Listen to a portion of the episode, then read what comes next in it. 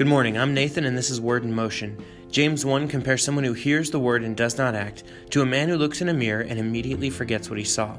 But the one who looks and perseveres, it says, being no hearer who forgets, but a doer who acts, he will be blessed in his doing. This is a pod for looking in the mirror each day, seeing our imperfect selves, and making one change each day to live and love as God intended. Welcome to Monday, episode 43. Let's call this one Word in Motion off topic. Because it occurred to me, maybe not everyone listening knows Jesus or what God has done for them, what it means when we say the gospel. And I'd be a complete failure if I spent all this time telling you your life's purpose, that your purpose is to share the gospel, and didn't state for the record what that means. The Bible as a whole is built around what we call the gospel, literally translated the good news. The thread can be seen throughout the Bible, from creation in Genesis all the way through God's final eventual victory in Revelation.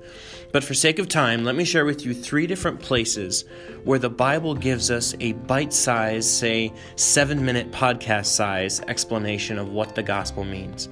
First, let's look at the book of Romans, and we call this series of verses the Roman Road casually because it takes us through the gospel story. Romans 3:23 says all have sinned and fallen short of the glory of God. You know I like to say that all means all because that is the literal translation of the word in scripture. All means all with no exception. All have sinned and fallen short of the glory of God. Romans 6:23 says the wages or the just punishment for that sin is death and not just physical death but eternal separation from God in hell. Romans 5 8 says that God shows his love for us, in that while we were yet sinners, while we were still guilty, Christ died for us. So that, well, why would he do that? So that, Romans 10, if you confess with your mouth that Jesus is Lord, believe in your heart that God raised him from the dead, you will definitely, certainly, absolutely be saved. Verse 10 from Romans 10 For with the heart one believes and is justified, and with the mouth one confesses and is saved. verse 13 says, For everyone who calls on the name of the Lord will be saved. The same author from Romans puts it this way in Ephesians chapter 2, and this is my favorite, personally, my favorite explanation of the gospel. Ephesians 2 says, You were dead in your trespasses and sins in which you once walked. I like to say, and Captain Obvious would agree, that a dead person can't do anything about being dead. They can't help themselves.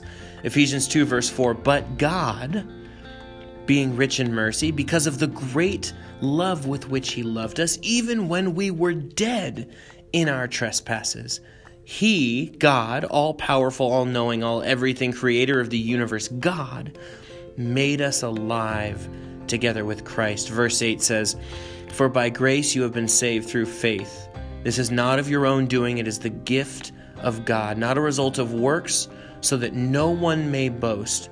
Verse 10 For we are His workmanship, created in Christ Jesus for good works, which God prepared beforehand that we should walk in them. This is the gospel.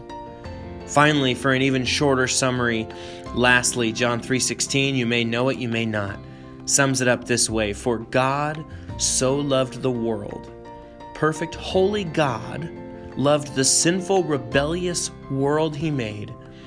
For God so loved the world that he sent his only son, that's Jesus Christ, the Messiah that we've mentioned and talked about, that whosoever believes in him now, if we say all means all, then whosoever is the person version of all.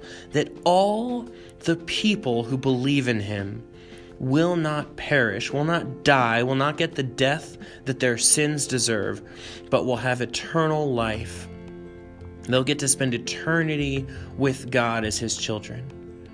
Now, if you're hearing that for the first time, or if it has meaning for you for the first time, please don't just walk away from it please talk to someone. There seems to be a church on almost every corner these days, at least in America.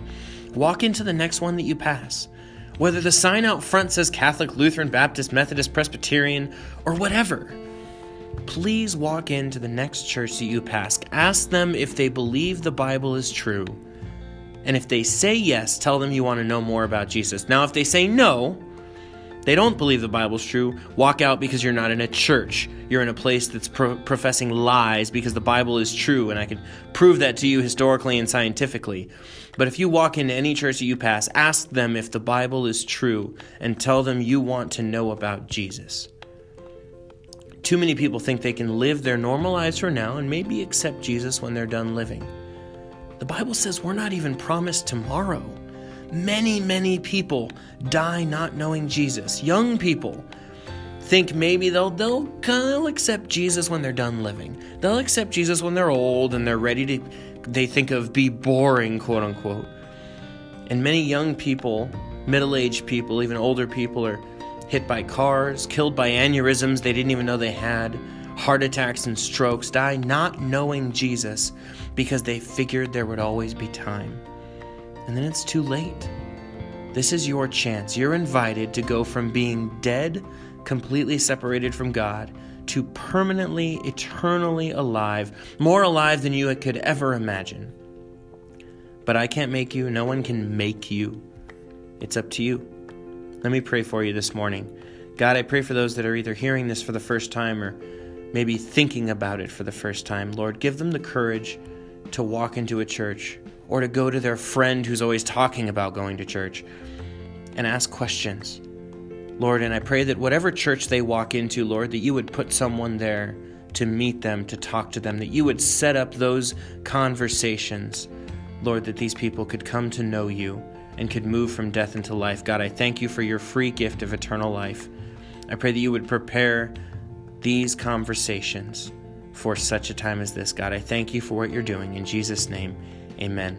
Hey, thanks for listening. I know this wasn't a normal word in motion. We'll be back in Acts tomorrow, but the gospel needs told. And even if you're already a disciple of Jesus, it never hurts to hear it, right? I hope you have a great day, and we'll talk tomorrow.